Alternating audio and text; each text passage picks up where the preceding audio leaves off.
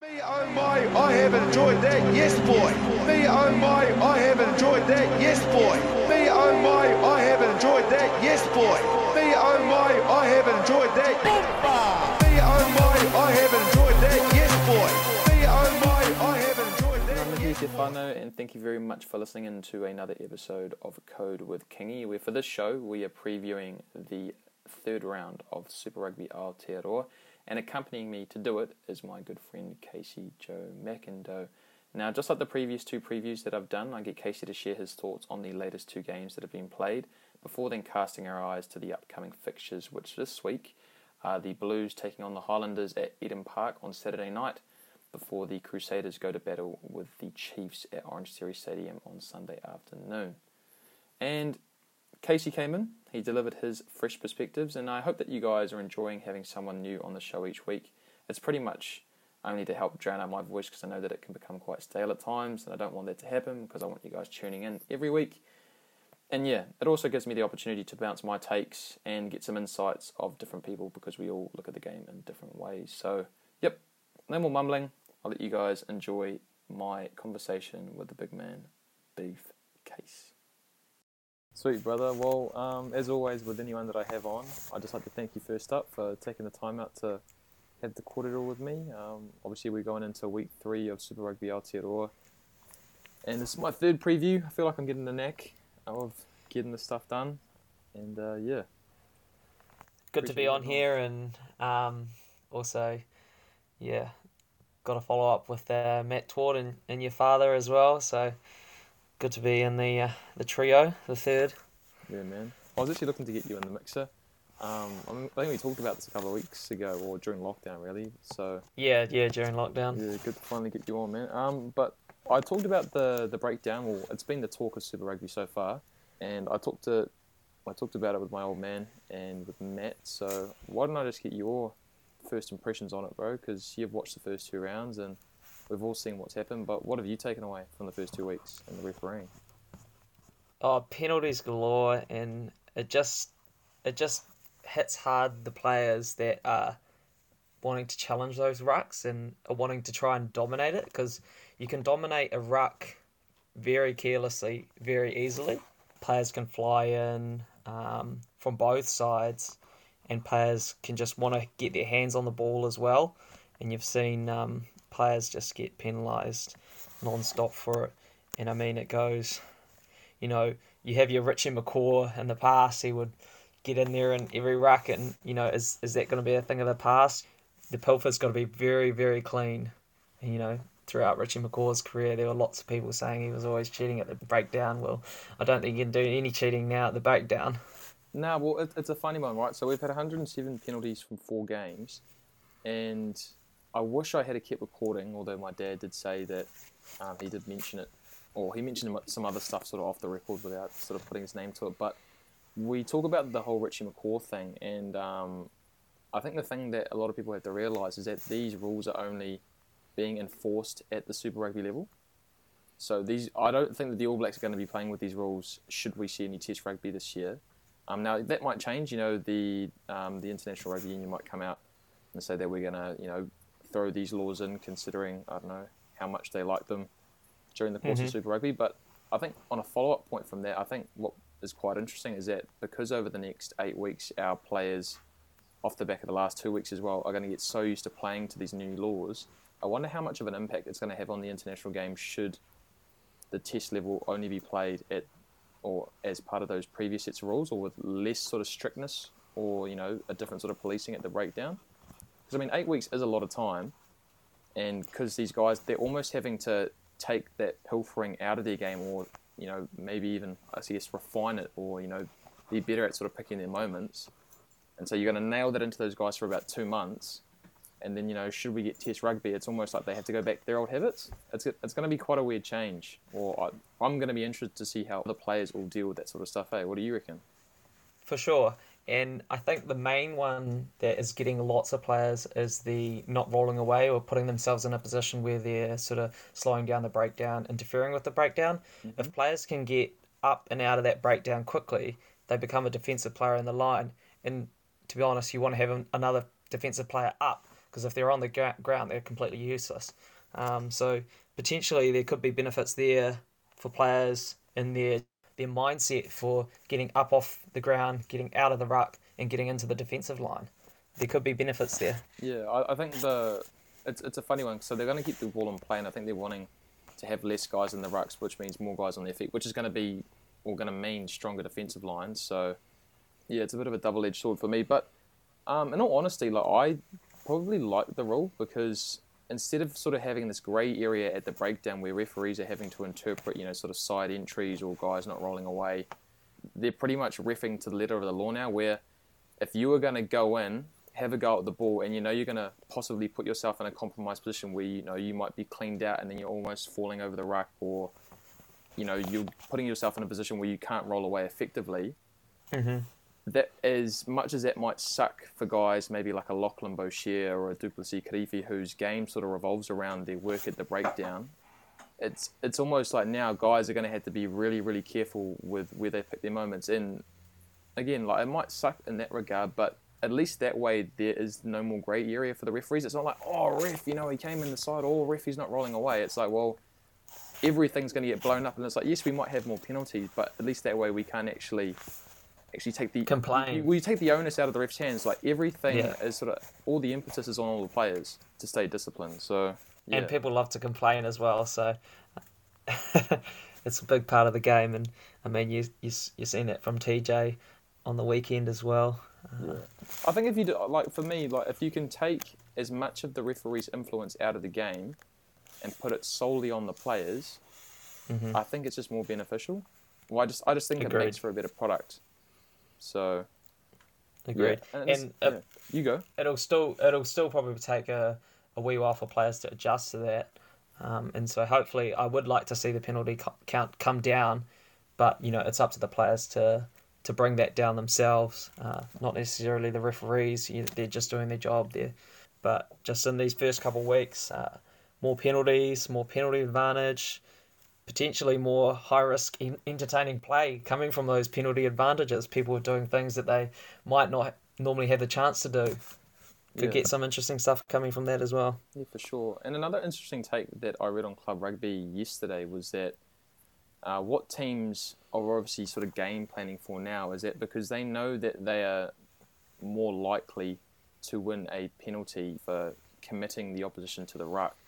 Well, the writer on this Club Rugby article made the point that instead of teams actually keeping the ball in play, what they're doing now is that they're actually almost trapping tacklers or defenders into the ruck to win themselves penalties and that the only occasions where the attacking team doesn't do that is when they've actually got an overlap or you know, um, Mhm. I guess a mismatch out wide. So the attacking teams, it's all, it's not like this. Or his take was not so much that by having these new rules in, you know, it's going to free the game up more and keep the more the ball more in play. Is that well, what teams might do now if they're actually playing a lot smarter is that well, if you're going to get a tackler in there, you might as well almost like flop on him and keep him in that ruck area, even though that guy's making all the attempt in the world to roll away because of the new laws, he's going to get penalised because there is no more grey area around that. So, yeah, it's another interesting take that I've read. So, That is, Ah. yeah, that is really interesting, and it's just sort of probably probably an unintended consequence of the new enforcement of it. And you know, I've I've played rugby games where you know you definitely try and get the player in there and try and get him in the way and make make him look like he's he's not rolling away or whatever, and it and it works a treat. But um, even now, with these new rule changes, it's going to be even more of a little bit of a a risk for those players and Yeah. an opportunity for the attacking team. yeah, it was a funny one. Like, he compared it to lazy running. So, if you Mhm. think about if a guy makes a break and the defending or whoever's missed a tackle is running back to get on side, and you'll see a halfback sort of fire a pass into this lazy runner, and the referee Yeah, has to give away the penalty, right? Because he's gotten in the way of the play. When yeah, it's more so that the halfbacks made the intentional decision to pass it into that defender. It's not like the defenders. I mean, there are some cases where the defenders walked in the way and made himself a nuisance, but most of the time it's the halfback milking it. And so Yeah, that's how he target. compared it to these new breakdown rules. It's like, well, if a tackler makes a tackle and the guy flops on top of him and he's making all the effort in the world to roll away, but you know the next cleaner comes in and almost traps him in there. As earnest as the tackler is, is in trying to get away, you know, this is like a game plan that teams can, I don't know, I guess adapt to now or sort of use. So, yeah, And and and will it influence selection decisions? yeah, Uh, like you say, people like Du'Plessis Kirifi, who, you know, a lot of his game does revolve around the pilfer, and you know he had many shots at the pill on um, the weekend, and you know, does this make someone like him more of a risk than than an asset in this part of the game? You know, when they're defending uh, within kicking range, three points, a lot of three points. yeah. You're not wrong there, man. Uh, and another point that I wanted to bring up is the the physicality that we're seeing um, from these New Zealand derbies. I mean, they're always physical, but in the that the fact that you've got to back it up week to week, we're already seeing sort of the toll it's taking on some bodies. You've got Luke Jacobson, who unfortunately, even after coming back from all of his head knocks, he's out with a hand fracture. Tom Robinson underwent knee surgery. Uh, Scott Barrett, even though he didn't play in the game, I think he picked up the injury in the in-house scrimmage at the Crusaders. He's got some sort of foot problem. Josh Ioane pulled his groin during the captain's run, and we even had Brad Weber go off with concussion late against the Blues on Saturday night. So already we're already seeing the the physical toll that these hefty clashes are taking on their players, and I'm just hoping that by you know the time we come out the other end of it, that you know we still have at least half our first choice All Blacks in play. I know we've got a lot of great depth here in New Zealand, but I guess that's sort of the, the trade off for having these great games of rugby because of how skilled and how physical our players are. Ultimately, you know, if they're going to be running into All Blacks week in, week out, they're putting themselves in compromised positions up against some of the best athletes in the world. So, Some of those collisions are yeah are huge, and the the New Zealand derbies just never fail to bring the the physicality. You know, you got big athletes, uh, you got less breakdowns, you got more carries, you got more energy, and more contact, and yeah, consequently more injuries. I guess are, are one of the things. Uh, little, you know, something that we want to see in the game is entertaining physical rugby, and yeah, injuries are just one of those things that are going to pop up, and this is going to provide opportunities for players to step up as well. Players who haven't taken the full step to the Super Rugby level, we might see some new faces and testing the depth of, of teams. Yeah, we're yet to see any real rotation. We're only two weeks in, and it is a condensed season. But yeah, I think coaches are already seeing maybe the the need to rotate some of their players so that way, you know, if a guy's got a niggly injury, maybe it's not the case that you force it going into the next week and that you can sort of give them that rest and, like you said, bleed in some of the younger talent. But and you look at you look you look at Sam Cane as well, who's you got have that lower back injury, and whether he'll be in the mix of this this weekend is another big question. Yeah. It's a tough one though, right? Because the the other thing that comes with these Kiwi derbies is that guys are playing their competition week in week out as well, so they're wanting to play and stick their hand up to get that, I guess, sort of shoulder tap for the All Black level. So you know, if you look at some of the competition that we've going going around at the moment, so you mentioned someone like Sam Cane, you've got when you just think of the plethora of loose forwards who are playing pretty well across all of the teams, and you know there are only a handful of All Black spots. And you know if Leon MacDonald goes to Hoskins Sotutu and says like, "Mate, I want you to take the next week off," and he's like, "Well, if I take the next week off, you know that's giving somebody else the opportunity, you know, to to make a claim at the jersey that I want." So yeah, it's a it's a big sort of trade off for a whole lot of different things, and yeah, like I said, I just don't want you know some of our best players being, I guess, unavailable for selection because you know they've played one too many games and they, they chose not to rest um, when they had a niggly injury. Fingers crossed we don't have any more, man. But we'll uh, we'll kick on to the first game, which is the Blues Highlanders on Saturday, and there are 180 kicks all up so far throughout Super Rugby, and 58 of those have come from the Blues. So they are the most kick-heavy oriented team in the competition, and I guess despite all of their kicking, though, they're actually scoring the most points, and I guess that also comes off playing down the right end of the field. So, do you think that the Blues will stick to this kick-heavy game plan going up against maybe a weaker side like the Highlanders? I think they will, and it worked against the Chiefs. I mean, conditions were, you know, was relatively wet for that game, and the Chiefs did make lots of mistakes. It works. They've got different options, different kicking options, and they they followed up the chase quite well. So I think they will continue with it. It's a weird one, right? Because I was mentioning to my old man that you're not so much used to watching the Blues playing smarter rugby. And I know that Beauden Barrett's had a huge influence, but that team was building going, I guess, into this new season off the back of COVID. I think they this is their, they, they won their sixth game in a row, um, or fifth game in a row going into this week. Again, I'm pretty poor with numbers, so don't chase me up about that. But yeah, it's just like the Blues box kick a lot, and one of the other points with obviously with having these new interpretations at the breakdown is that even when you've got the ball in hand, teams are getting penalised for guys sealing off the ball or cleaning Yeah. and you know falling off their feet.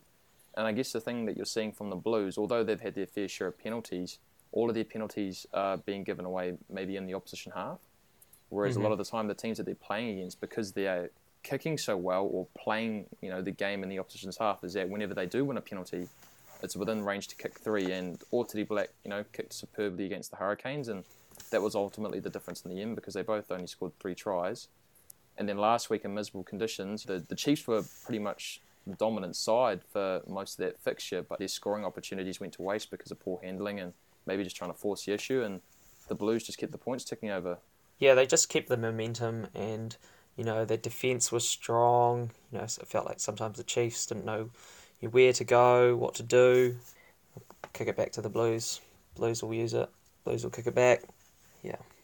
Now the Highlanders obviously go into this week off the back of their bye, and they scored three first half tries in their opening clash or their upset against the Chiefs. But they're going into a game or going into this game against a pretty flash Blues outfit. Like I said, they've, they're on a winning streak at the moment. Their confidence is high. They've got all of their strike players beaming with the likes of Barrett, Telea, Clarke, Ioane, Otere Black's running the ship really well. Their forward pack's on a roll. So if you were the Highlanders, what sort of areas would you be targeting to, again, get another upset win and this time away from home? potentially just trying to go around the outsides. I I was struggled to see them fronting up in the forwards. Uh, the forwards and the Blues are just too strong, and I just can't see them cutting cutting them through the middle. Yeah, I think they're just going to have to try and pray for some magic on the outsides, and potentially play again to the to the penalty count and try and t- keep the points ticking over when they do come up, Yeah, it's a tough and maybe one, though, try and right? hold the men- momentum in that way. Yeah. hmm because that first round, probably what I didn't take into consideration, because again, I did pick the Highlanders not to win a game, but the crowd was up for it at Forsyth. You know, the Zoo was behind them. They got on a roll early. They scored those quick three tries, like I mentioned. But in that second half, they sort of wavered towards the end and they sort of let the Chiefs in with a sniff. And it was almost like when the Chiefs had that drop goal, I thought the Chiefs had the game won. They probably left a little bit too much time on the clock. And of course, we all know what happened when Bryn Gatland kicked his drop goal and they get the one point win. But yeah, it'll be interesting. I guess this will be a tester or a real sort of indication of where the Highlanders are at.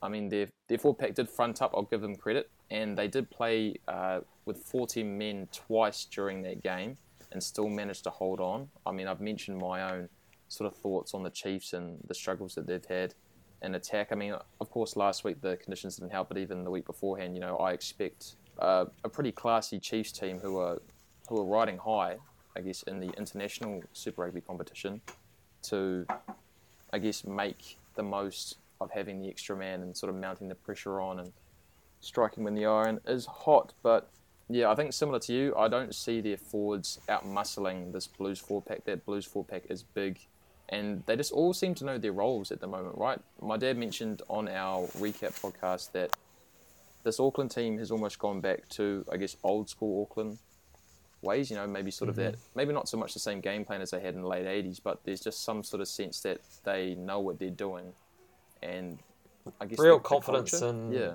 and swagger. Yeah, I, th- I feel like they really they're really where they want to be right now, and all the players are sort of showing that in the way that they're playing rugby. They want to be there. They want to step up, and yeah, they're just putting on a show.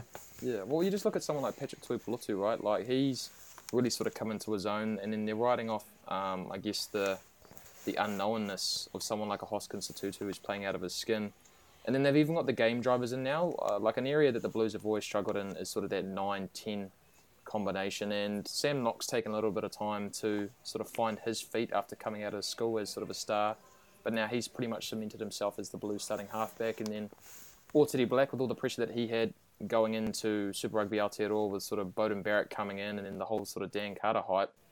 he's been able to hold his own as well. And then you know when you have arguably the best player in the world at the back who can come into first receiver and just relieve some of the pressure like he did against the Chiefs last week. I mean that drop goal and that penalty goal and just even just the guidance of Barrett was really what got them home in the end.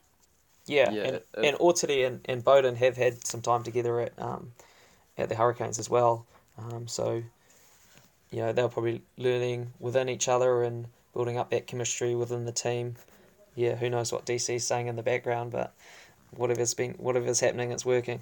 Yeah, exactly. So, I think I'm probably of a similar mindset to you that maybe they do need to chance their arm out wide. They do like to play at width and so I guess maybe if it's weather persistent, you know, if, if we get a nice dry track and there's not a lot of dew on the ball, maybe the Highlanders might be in with a chance if they can maybe catch their outsides napping on defence. But yeah, sort of rolling into this this next point though, um, off the back of talking about outsides, the the Blues, as much as the four pack's got a lot of praise, and even though they've sort of been front of mind for me because of, I guess, just how much they've flipped the switch over the past 12 months, it's not that their backs have been any slouches.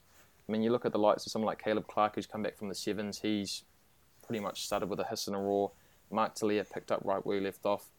Um, he's putting his hand up for an All Black spot. And then you've got Rieko Ioane, who just looks like a different player than what he was at last year's Rugby World Cup. Even, um, I guess, to a point at the start of this Super Rugby season, he wasn't quite himself or what we'd sort of been used to, I guess, in the previous years in an All Blacks jersey. But they're all, they've just got strike power across the park. And like I mentioned, they've got Barrett and you know, uh, to no discredit to TJ Faiane, I mean he's a great player, but he's probably not as potent as the guys that I've mentioned. So, I guess for the Highlanders, you know, even though they're going to chance their arm on attack, how are they going to cope with sort of covering all these different X factor players in defence for you? There's lots of lots of X factor. Telea, Clarke have been playing really well. Uh, you got Beauden who can just fire at the back at any moment. Like I just I honestly just can't see the Highlanders keeping up with their backs, and I think they will really struggle. You know, everyone knows that as soon as Beauden gets the ball in hand, he can create anything, and with those sort of other outside backs around him, and Ioane as well, I think his the options are endless, and I think they will continue to be endless on the game on Saturday. They'll just have so many different opportunities. Yeah, man, they do look good. I mean, for me, like the Blues do look like front runners at the moment, but I guess the real tester for them will be the Crusaders. But yeah, similar to you, I don't see the Blues having too much of a headache with the Highlanders, man. But what about your verdict, bro? What sort of scoreline are you predicting? I, what way are you going? I've got I've got Blues uh, thirteen is thirteen plus. Mm-hmm. Still very curious to see what the team will be. Whether the Blues try and mix it up a little bit and um, maybe rotate a couple players in. I wouldn't be surprised if they do, but um, yeah, I've got Blues thirteen plus. Yeah, I can't disagree with you there, bro. Yeah, and and um, I total call your sentiments about maybe getting a, a bit of rotation into the squad. I guess, like we've both said before, I just don't think that the the Highlanders, man for man, have the goods to to topple this pretty classy Blues outfit, or this you know this Blues outfit that's had a bit of a purple patch. So, yeah, man, I guess. And will we see, and will we see DC, or will they save them for the Crusaders? I don't know, bro. Like it's as much as um Beauden Barrett and Otere Black have been the mention around this whole sort of DC phenomena. What do you, well, like, you know, does anyone sort of spare a thought for someone like Harry Plummer? Because he's sort of been lost in the mix of all of that. I know he's sort of been, um, I guess, bled early into this sort of Super Rugby thing off the back of a, a pretty strong Mitre 10 Cup season with Auckland in 2018. And, you know, even though you know you got Beauden coming in, and like I'm I'm under no disillusion that Beauden's probably going to work his way into ten at some stage, unless Otere can keep up his form. Um, but yeah, I don't know. Yeah, like, feel, like, yeah, you, do they do they get Carter? I mean, it'll probably sell tickets. Like, don't get me wrong, but like I, I do spare a thought for the young fella, right?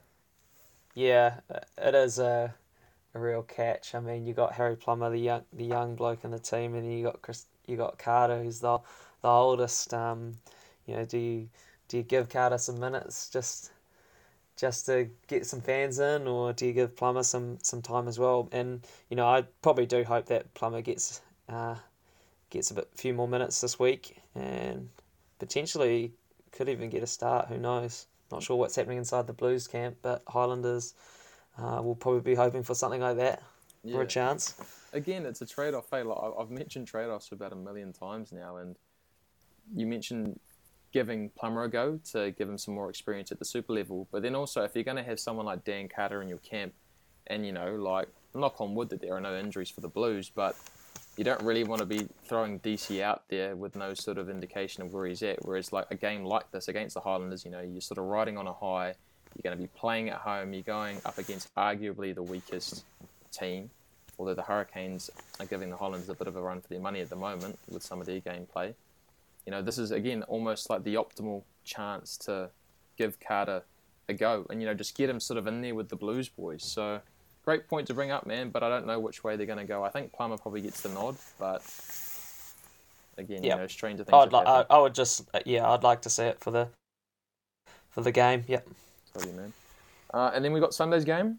So the Crusaders will have their second bout, and they go up against the Chiefs. They're back at home. Now, in the nice, in the nice, in the last 19 games between these two, the Crusaders have actually won 17 out of the 19. But the previous two clashes, so the most recent two, have actually been won by the Chiefs. So I don't know what we sort of make of that whether you take the, the big figure in the 17 or you take um, recent memory in the last two games. But yeah, it'll this is going this is shapes to be a big game.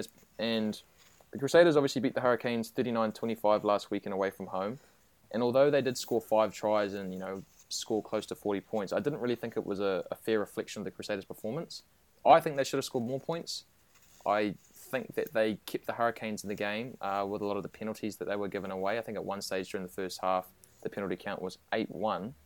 So, do you think that going up against a better team, quote unquote, in the Chiefs, that the Crusaders can afford to give away as, as many penalties as they did last week or close to it? To be honest, I don't. I think they probably will, and they probably can get away with it again. I thought the Crusaders were very poor. Uh, set piece was poor. The only probably top mention to come out of the game was probably Will Jordan. I just didn't think the Crusaders brought too much to the game. Uh, they yeah they kept like you say they kept the Hurricanes in the game. And to be honest, there were chan- there were chances in that Hurricanes game where I thought that the Hurricanes, if they pull off some of their magic, they could have crossed the line very easily. There were a few little flick passes. If they had gone to hand, that would have been tries. And the, the Hurricanes have beaten the Crusaders in the past with magic, and it was just that the magic didn't didn't happen.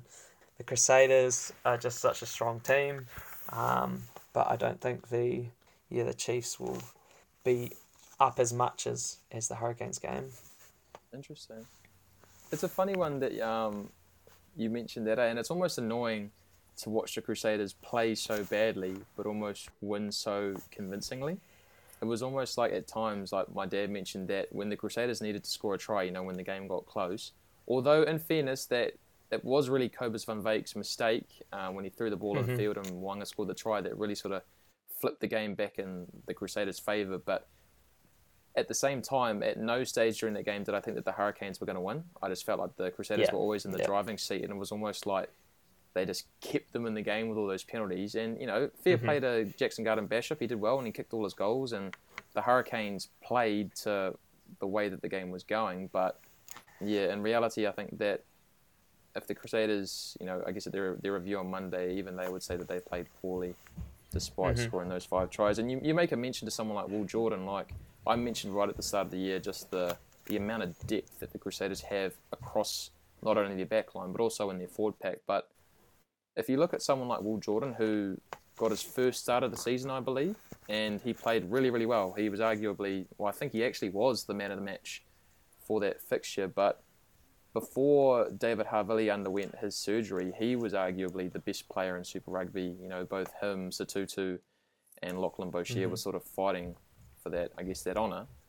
And now, if you sort of look across that backline, I know that uh, David Havili worked his way into the midfield when uh, Braydon Ennor and sort of Jackson Goodhue, Jackson, Jack Goodhue, I don't know why I called him Jackson, probably back of that Garden Bishop um, statement, but I mean, Rob, Scott Robertson's got a bit of a dilemma on his hands because you've got 12 and 13 who are All Blacks in Goodhue and Ennor, two All Black starting wingers in George Bridge and Sevu Reece, and then you've got a guy who was the best player on the park last week in Will Jordan. So and David Havili was vice captain of the Crusaders as well. So does Will Jordan then go back to the bench and then have to sort of bide his time for an opportunity to pop up? But for me, like even though he's come out himself and said that you know he's cool to wait because he likes being in the Crusaders culture, he's a Christchurch boy and he loves to win. At the same time, you only really get better as a player with, with minutes on the park. Although, again, like we saw on the weekend, despite his lack of game time, he can still sort of turn up and be the, the best player out there. But yeah, I'm, I'm a really big fan of him, and I was hoping that you know maybe a team like the Highlanders or the Hurricanes might be able to lure him away, but it doesn't look like it. But yeah, at the same time, there's just an embarrassment of riches in that in that Crusaders team, and I, I think he, I think that Will Jordan is All Black potential, but can you pick an All Black who's only on the bench for a team?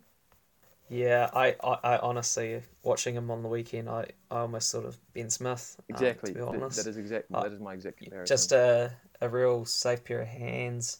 Um, he looked so composed. I mean, for what it, it was his first Super Rugby start, was it? Yeah. I think so. Um, and then and then to look and to play like that, he just seems so relaxed. And you know, for a person that that age and of that experience to be coming out with a performance like that against the Hurricanes was, yeah, it was amazing to see as a New Zealand rugby supporter because you know there is such depth in these teams. I'd like to see him get minutes on the weekend, definitely. Yeah, I'd like too. to see him start Me too. again. I was just going to say off the back of that that you know when you watch a guy, and you know when he's going full tilt or you know he's at top speed, you know some guys just glide. And for Yeah. me, he's just one of those guys. That, again, it just looks so effortless to him, and he just runs great lines. He always seems to be in and around the ball. Mean, he did the try assist on the weekend, and one of the other cool things, or one of the things that I liked was his actual I guess his counter attack. You know, a lot of guys will sort of sit under the high ball, catch it, and then go to make their move. When he was actually, even with all the gust that goes around in the Cape Town, he was actually attacking the ball and hitting it at full steam. So that by the time that he caught it, he was almost, you know, sort of built up his momentum. So yeah, another little, I guess, Justin Marshall micro school that I picked up on there. I'm not sure that. Um, uh, yeah, I'm probably trying to sound smarter than I actually am with that one, bro. But yeah, but back to the Chiefs. So um, I mentioned before that they had the ascendancy early on in that Blues game, or even for probably two thirds of that game before Barrett sort of really took a stranglehold of it.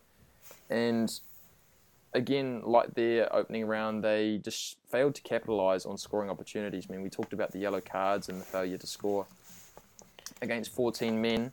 And while the weather is certainly an influence, I think that there are other ways to build pressure. You don't necessarily have to put the ball through the hands or show any sort of flare out wide. You can sort of, I guess, rough and tumble and then sort of release the backs once you've sort of committed enough guys to close to the breakdown. But Mm-hmm. yeah, I mean, what were your thoughts on the Chiefs' attack? I know that you were at the game on the weekend, having played a bit of footy down those ways. So, like, even from up close, did you sort of notice anything that the Chiefs weren't doing or hadn't improved on from the Uh, previous? yeah, week? yeah, a few few beers deep watching that game um, from the grassy bank. Um, so had to, definitely had to watch the replay. um, but I think it was just the just lacking a little bit of firepower. I just can't, you know, I just can't see them breaking through and um, pulling out those magic moments. I mean, you just the skill level I think is just not not up there. Whether that's an attitude thing or whether it's just a confidence thing. Uh, I mean, coming off two losses, a lot of these guys have got a lot of pressure on them now to to pull out some big performances to try and get get a win. Yeah, probably a lot of pressure on them now. It's almost do or Um, die, really. I think if you drop to zero and three, you're almost having to rely on, I guess, the, the Blues and the Crusaders then dropping games to put yourself in, in title contention. But yeah, so Not a, not a, it's, yeah. it's just a weird Not- one for me. So, no, sorry, you go on. no, not not only the players that, that are probably feeling this pressure, but you know, new new coach there as well. Um, not off to a good start on on this bunch of fellas, so we'll, they'll be up for it. They'll be wanting to to bite one back. I want, I reckon. Yeah, oh, they'll, Um, they'll definitely be desperate. But it's, it's a, again, it's a weird one though, right? Because they were one of the stronger teams before lockdown, and again, I, I've mentioned it before. The Chiefs do have a sort of habit of starting off slow, like we saw in that Highlanders game when they conceded the three tries, and then last week when they just couldn't quite pile on the pressure or you know sort of you know sort of give them that cushion towards the end of the game. So yeah, I don't know because like if you if you look at their backline, right, you've got Brad Weber, All Black, Aaron Cruden, All Black, Anton Lienert-Brown, All Black, Quinn Tupaea, future All Black, Shaun Stevenson, he's a Māori All Black, got Sean Wainui, Māori All Black, and then you got Damian McKenzie All Black. So it's not like they've or it's not like they're short of talent in terms of doing the work out wide. And then you look in their loose forwards. I know they're without Sam Cane, but you've got Mm. someone like Lachlan Boshier. He's an All Black. I mean, my dad made the good point of their their tight five is probably a little bit inexperienced. They they fielded two rookie locks on the weekend, and yeah, I mean that pretty much showed in their set piece. I mean, their set piece was really really sloppy, and I'll and I'll get to that in a minute. But yeah, you'd think that when the ball is sort of being put through the back's hands, that they have the ability to do something special, but it just hasn't been the case. And again, I'm going to mention it again. I know that the weather sucked last week, and it was going to be a forward-orientated game, but I guess when you've got a backline like that with so much experience, that you'd think they'd find ways to get themselves into the game and sort of, I Mhm. guess, stamp their Yep. mark. But it just hasn't been the case. And again, it's weird because they looked really, really good before we all went into quarantine, but I guess when they came out of it, they got caught on the hop by the Highlanders away from home. And then last week, just that, that last third cost them because they just couldn't convert their opportunities into points. And in the end, the Blues hung on and played their best footy in the most important moments, which is always towards the back end of the game. So, yeah, but talking set piece, now we mentioned how bad that the Chiefs were, and you mentioned how bad the Crusaders were. And now, historically, the Chiefs have actually been really good at line at time because their hooker, um, Taukei'aho, actually scored quite a few tries for breakdown uh, before the lockdown, sorry. And so that's been a strength of their game. And then you look at a, a team like the Crusaders, you know, sort of when things aren't going right for them out wide or they aren't in their groove, they typically, you know, they'll kick to the corner and they'll set a line out and they sort of set their platform from there. And I mean, they've got an all black front row. So I don't know what's sort of happening at their end, but I guess off the back of two scrappy performances, man, I think that this weekend, especially if it is raining in Christchurch, that the set piece is going to be quite influential in this clash. And for you, having watched both games, do you think that the Crusaders will be, I guess, the stronger team in this area this weekend? I- do you think I do learn- think that- their? I, I do think that I hope they have learnt their lesson and have done a lot of work during the week. But then I also will be aware that the the Chiefs would have picked up that the Crusaders line out was a bit faulty as well. So maybe they try and exploit it a little bit more, try and challenge it, try and be really aggressive in the line outs, get up get the jumpers up there and try and get them interfering. I think there will be lots of challenges going up and we'll really see on the day what how the uh, Crusaders perform. But yeah, I don't think the Chiefs will let them off with uh, free jumpers in the air. Yeah, me either. It was just it was really surprising for me last week because on top of all the penalties that the Crusaders gave away, I guess their ineffectiveness at set piece also let the Hurricanes off the hook.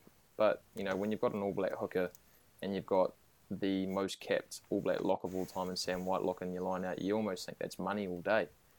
But that wasn't the case. I guess it was again, even though they did score quite a few tries and scored when they needed to, it was a, a really really ugly outing for the Crusaders. And similar to you, I, I do think that the, they'll need to get up. And I think like a coach, and I guess just a team like them, because of how professional they are and how structured they are, I think they'll they would have gone back to the drawing board this week and taken a lot of learnings, both in terms of the refereeing at the breakdown and with sort of the stuff, or I guess their own controllables rather than the uncontrollables of again refereeing. So yeah, but yeah, and every team has their has their day on those lineouts. I mean, sometimes you, you get one or two wrong, and the rest of them just fall down the fall down the drain as well. Uh, it's almost like you need a new day, a fresh start, and um, clean up those lineouts from the beginning. Definitely know that as a as a hooker, sometimes it just it just doesn't work. Yeah, well, I've got my fingers crossed that third time's the charm for the Hurricanes because they weren't very flash against the Blues, although the Blues do do a really good job at, at disrupting with their line out jumpers.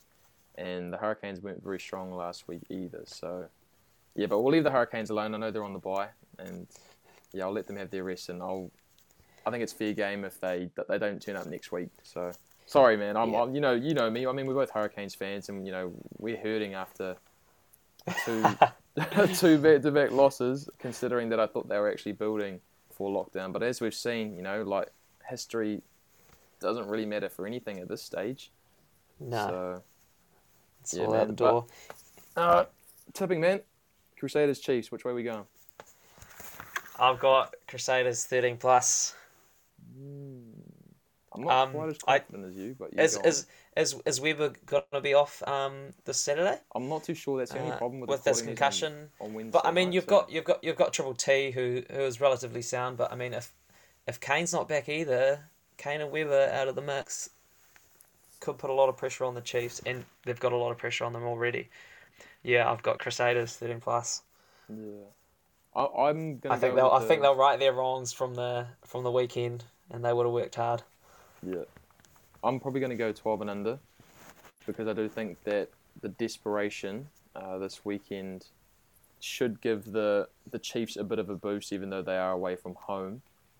And yeah, I just think we're going to see a closer affair. As as classy as the Crusaders looked at times in terms of with their strike plays, I think that the Chiefs are probably a better defensive outfit than the Hurricanes at the moment. Mm-hmm. And that like anything you, you take a lot of learnings out of different experiences and i guess with having two weeks of games up your belt or under your belt sorry that Warren Gatland will have a bit more videos to work with. And i think even like there was a lot of talk around the refereeings that or around the referees that there was a bit of inconsistency with some of the calls for those on hand the second weekend and that the players actually thought they had a better understanding of which way the referees were going to go with the games after round one, but then when they went into round two, things were a little bit different. So that might even play a part in their fixture and the fixture on Saturday night. But it's a like you said, you mentioned the fact that there's the potential for Weber to be out, and if Sam Cane isn't back, which is probably more likely than not, that if you then take out your two captains and Sam Cane and Brad Weber, you're already fielding two rookie locks. And you know, Yeah. we've seen that experience counts for a lot, even though we might not sort of or hold it in the highest regard a lot of the time. At the end of the day, you know, there, there is really nothing like experience. And I know there was the case made last year with all the All Black selections, and you look at someone like a Ben Smith, but you know that's a, I guess that's a yarn and a um or a sad yarn for another day. But yeah, similar to Yeah. you, I, I think like I might even flip the script. Uh, you know, well, I can't really change it now, can I? I I could see them. They I could see the Chiefs losing 13 plus if Brad Weber doesn't play because I do think he has a big influence on that team. But I think if he does play, I think that his again his influence will keep the scoreline to two tries. So. Yep. Oh wait, man. Um, I mean it's getting pretty late here, but I appreciate getting your takes off the back of last week and looking ahead to this week. And of course, I will hook up with you again on Sunday night to recap how all of the action unfolds. But from now until then, my man, I know that your season kicks off on Saturday, so best of luck uh, for your first proper game of footy. You know, or I guess the ones that count. Even though, like, I know you play like they all count. So yeah, my man. Until then, um, stay safe and fingers crossed we get two better games of rugby than we saw last weekend because yeah, I, I- I want a couple of spectacles to enjoy with my, my cold one after footy and on a lazy Sunday afternoon. Yeah, I'm looking forward to it, and I'm keen to see some surprises out there. So it's going to be a good week of footy. Uh, yeah, good luck to all the teams out there. You're the man, my bro. You have a great sleep. Catch you later. Peace, bro.